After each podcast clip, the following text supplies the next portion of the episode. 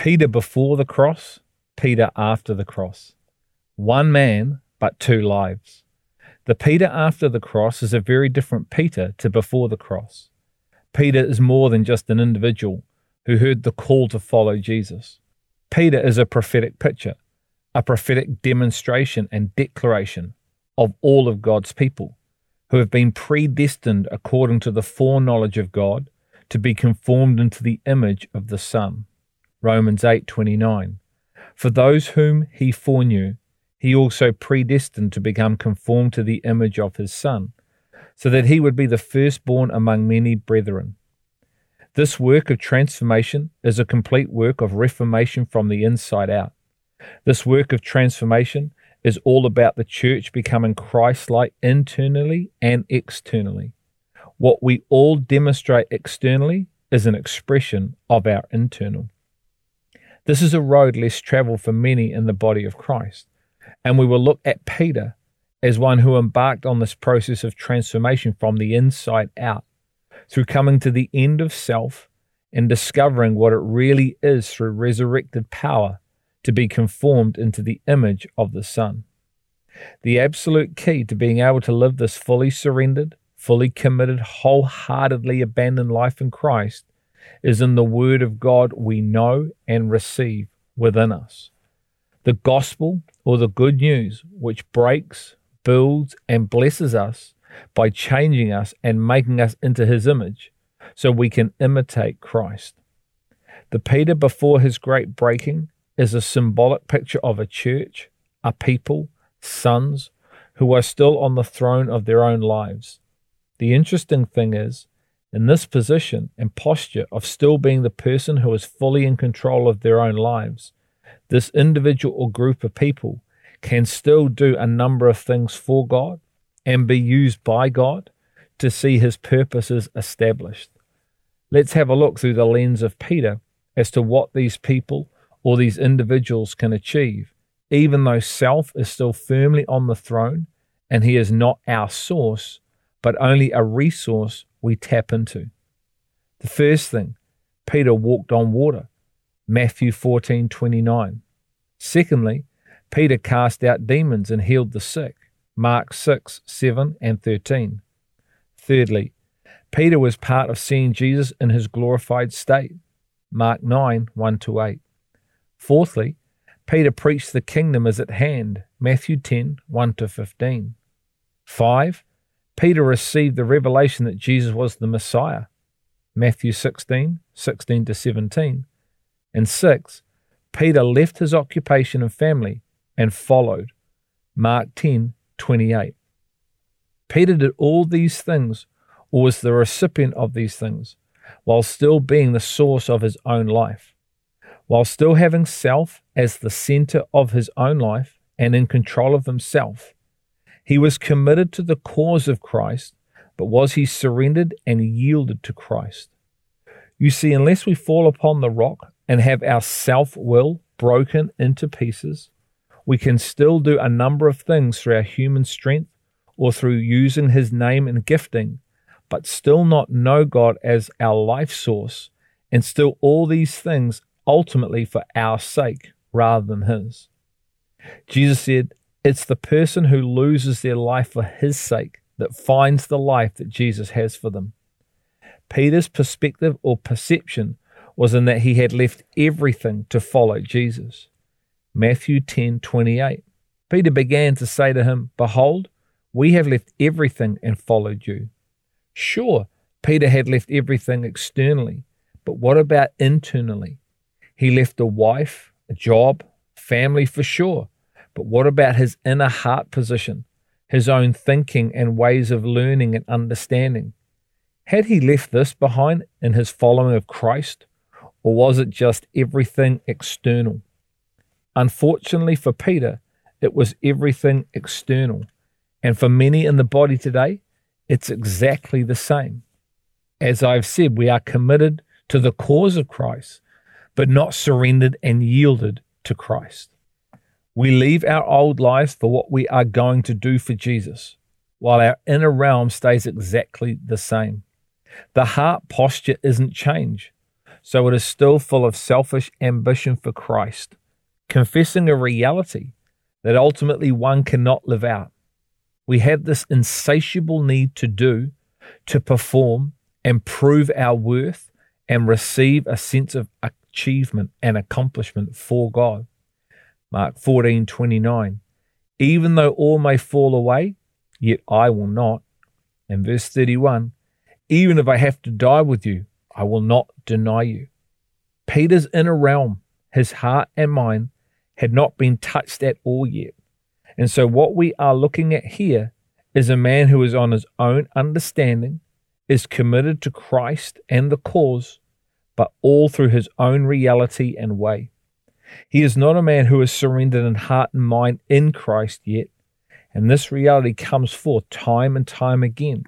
Here are two examples of this Matthew 16 21 to 23.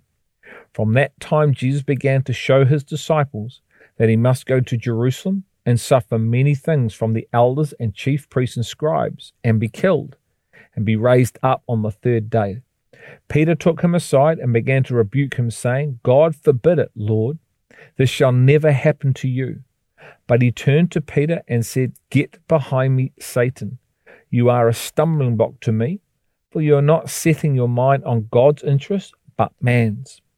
Matthew 26, 51 to 54.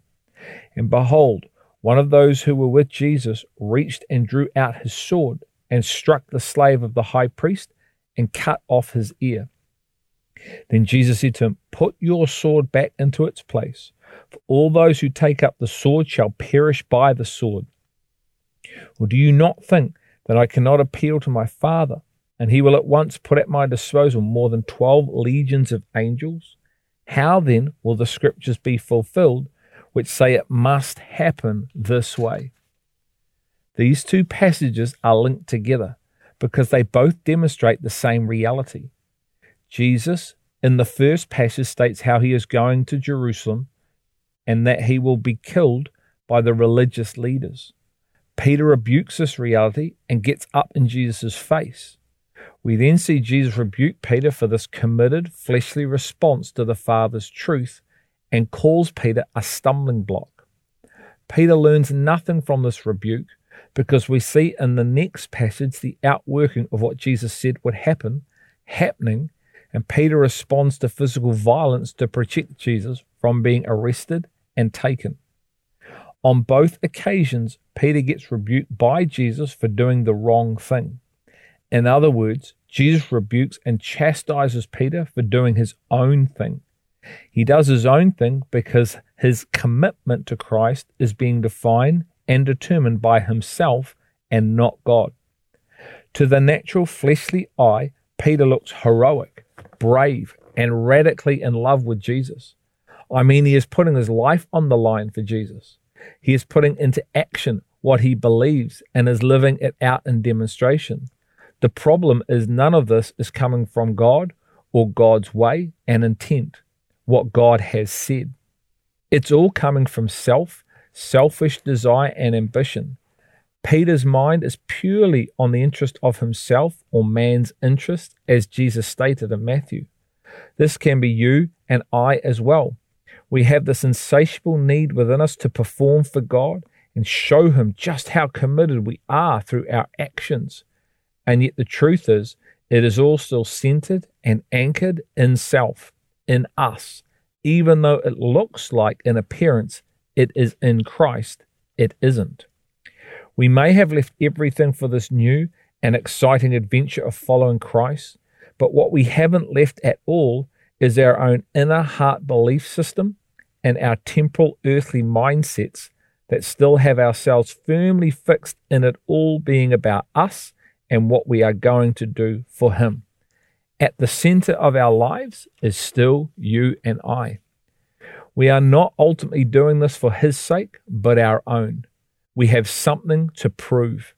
It is all done from and, and on the basis of selfish ambition, self purpose, self vision, self meaning, self accomplishment.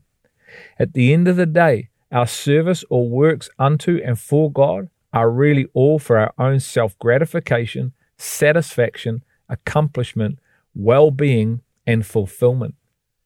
This sounds incredibly hard and harsh and very judgmental, but it is the truth.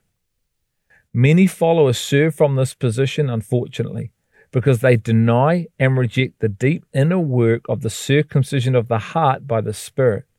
They would rather just do works for God than allow God into the place David said he wanted truth, the innermost being place, which is the hidden place of wisdom. The life I am describing that Peter was in here was a life pre the cross, pre the crucified life. Peter had yet to be crucified with Christ. He hadn't yet had his inner heart realm impacted or pierced by the power of God's eternal word. Hence, his old nature is still very much intact at the stage. All he had done was walk with Christ physically. 1 John 2:16 For all that is in the world, the lust of the flesh and the lust of the eyes and the boastful pride of life is not from the Father, but is from the world. Ephesians 2 verse 3 among them, we too all formerly lived in the lusts of our flesh and of the mind, and were by nature children of wrath, even as the rest. He is being covered by love.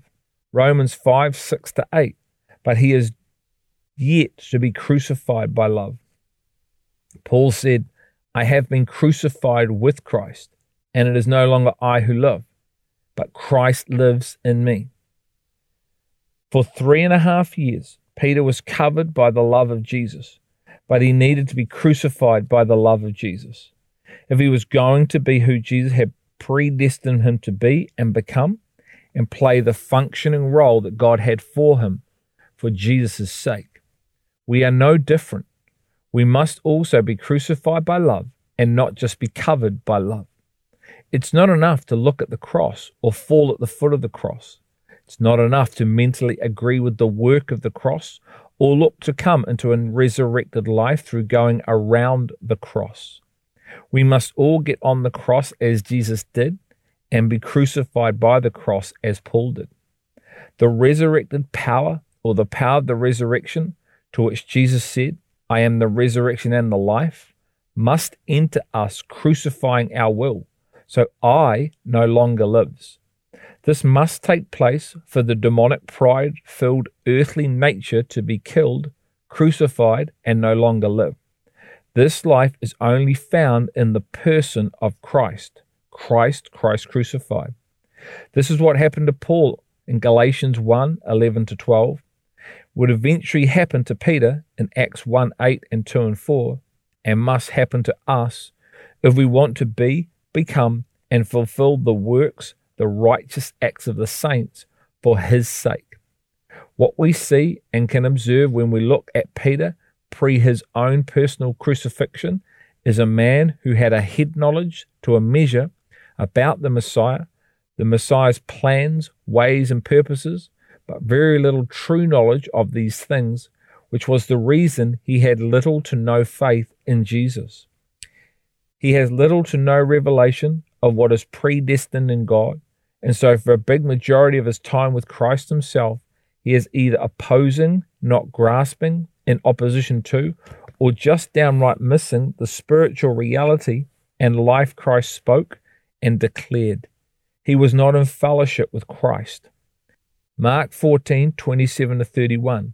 And Jesus said to them, You will all fall away, because it is written, I will strike down the shepherd, and the sheep will be scattered. But after I have been raised, I will go ahead of you to Galilee. But Peter said to him, Even though all may fall away, yet I will not. And Jesus said to him, Truly I say to you, that this very night, before a rooster crows twice, you yourself will deny me three times. But Peter kept saying insistently, Even if I have to die with you, I will not deny you. And they all were saying the same thing. Peter's reality is is that he has no reference for what is already written from Zechariah the prophet years before this time in history. Zechariah 13:7. When we too live like this, we spend the majority of our time on earth in opposition to God and his ways, living disobedient and unfaithful lives to who and what we have been called and chosen for. This doesn't mean God doesn't love us and that his love isn't covering us, but it does mean we won't experience a full and overflowing life in Christ in us now, and also our future inheritance in the kingdom of heaven. We live from fear and regret. We end up sabotaging our own lives because we live for and from self. God tells us one thing, and we tell God another, ultimately living in unbelief of what he says. Peter's inner realm and our inner realm must get crucified by God's power, his word, the Son of God. Our inner heart and mind must get broken into pieces by the living word of God and be crucified, killed by the sword, and cease to live and exist. There must be a circumcision of the heart by the Spirit, who is the truth. There must be a cutting and a spilling of human blood, death of our old self will, if we are ever to experience this kingdom life of peace by the righteousness and joy in the Holy Spirit.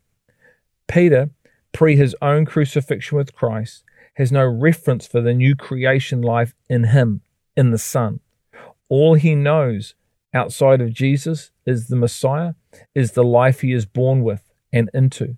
He has no ability to live out this kingdom life and be the demonstration of this kingdom life while remaining in his current state, the natural, physical life he was born into, in the image of Adam. Genesis 5, verse 3. Here is another example of this in Peter's life, where Jesus stands in front of Pilate and says that his kingdom is of another realm, another world, and that his servants live in a completely opposite way to the realm of the spirit or the kingdom of the world. John 18:36 My kingdom is not of this world. If my kingdom were of this world, then my servants would be fighting, so that I would not be handed over to the Jews. But as it is, my kingdom is not of this realm. The evidence that Peter was not yet in this kingdom life was in what he demonstrated in Matthew 26, 51 to 54, when he in fact did the opposite to what Jesus said his servants do when the guards came to arrest Jesus. Verse 51 And behold, one of those who were with Jesus reached out and drew out his sword and struck the slave of the high priest and cut off his ear. Peter's actions were being covered by love, but he had not yet been arrested and crucified by love. So when the pressure went on him, he was exposed for the kingdom that was still within him, the kingdom of darkness. Hence the words of Jesus in Matthew 16 23 Get behind me, Satan. You are a stumbling block to me. Your mind is set on man's interests and not God's. Peter is living from all he knows and all he knows how to be. He is incapable of demonstrating what Jesus was and what he taught was the way of his kingdom, and so are we until we all get crucified by love on the inside of our innermost being place. Peter was not on his own in this regard. He had great company with his two fellow disciples, James and John. They also had their inner realm, the kingdom of darkness, exposed when they set their mind on their interests and not God's. Luke 9 51 to 56. When the days were approaching for his ascension, he was determined to go to Jerusalem and he sent messengers on ahead of him, and they went and entered a village of the Samaritans to make arrangements for him. But they did not receive him, because he was traveling towards Jerusalem. When his disciples, James and John, saw this, they said, Lord, do you want us to command fire to come down from heaven and consume them? But he turned and rebuked them and said, You do not know what kind of spirit you are of. For the Son of Man did not come to destroy men's lives, but to save them. And they went on to another village. Once again, another example of the kingdom of darkness, the world coming forth and out of the vessels which the kingdom of light is supposed to be coming forth from. The key words you do not know what kind of spirit you are of. I guarantee you, James and John would have said that they were of the Spirit of Christ, but this isn't what Jesus says to them. He says they do not know what spirit they are of, and yet what they are demonstrating in their behavior is clearly showing them what spirit they are of. I wonder how different we all are to this same spirit. We say we are of the spirit of Christ, But is that what we actually demonstrate? Once again, this is not a love issue on whether Jesus loves us, but it is a love issue and an ability to live it issue when it comes to us loving Him and loving others and being able to live as Christ did, fulfilling the law of Christ, love. Let's look at what John testified to in 1 John 1 6 in relation to operating and living from the Holy Spirit and not the Spirit of the world, the flesh. If we say we have fellowship with Him and yet walk in darkness, we lie and do not practice the truth. While the disciples physically walked with Jesus, they didn't have fellowship with Christ. It was only after he had gone and the Holy Spirit had come did the disciples have fellowship, spiritual oneness. And we see this in 1 John 1 as John gives testimony to this. 1 John 1 3 What we have seen and heard, we proclaim to you also, so that you too may have fellowship with us. And indeed, our fellowship is with the Father and with his Son, Jesus Christ. We must ask ourselves where we are truly at with our fellowship relationship with Christ. Are we still Peter, pre his great fall, still being the center of our own lives while walking with Christ doing ministry, but still not able to deny oneself and love as commanded? Or have we relinquished self, finding Christ as our new source, and being able to love and live as commanded to the measure we are in Him and Him in us? The Peter after the fall and filling of the Spirit and power is not perfect, but has a brand new source in the depths of his inner recesses. He has been internally changed, rerouted in Christ and Christ in him. He is now on this complete journey in Christ, being transformed on the inside and accomplishing spirit led and empowered works by faith, which come out of his fellowship with Christ. Acts 10 9 to 48 is a living testimony and example of both dimensions outworking themselves. The new Peter isn't resisting or denying the reality of what God is saying. He l- leaves and is obedient to God without understanding and follows the men who came for him. He receives understanding on the way, demonstrating his newfound willingness to follow without understanding.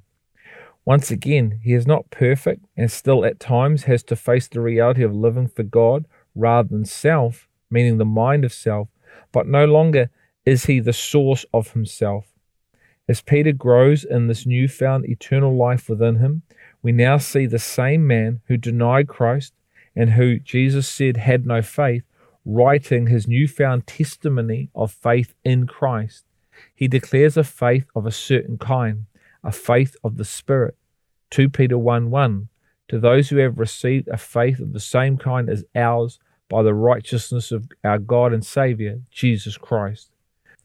It's Peter who follows this verse on in verse 3, where we see him saying, Seeing his divine power has granted to us everything pertaining to life and godliness through the true knowledge of him, who called us by his own glory and excellence Peter writes this because it is his experienced reality. He received this divine power, which once he didn't know of, and he now has this reflected in his life. He is now the recipient of this eternal dimension, this eternal life, through the power of God, which brings to light and life the true knowledge of God.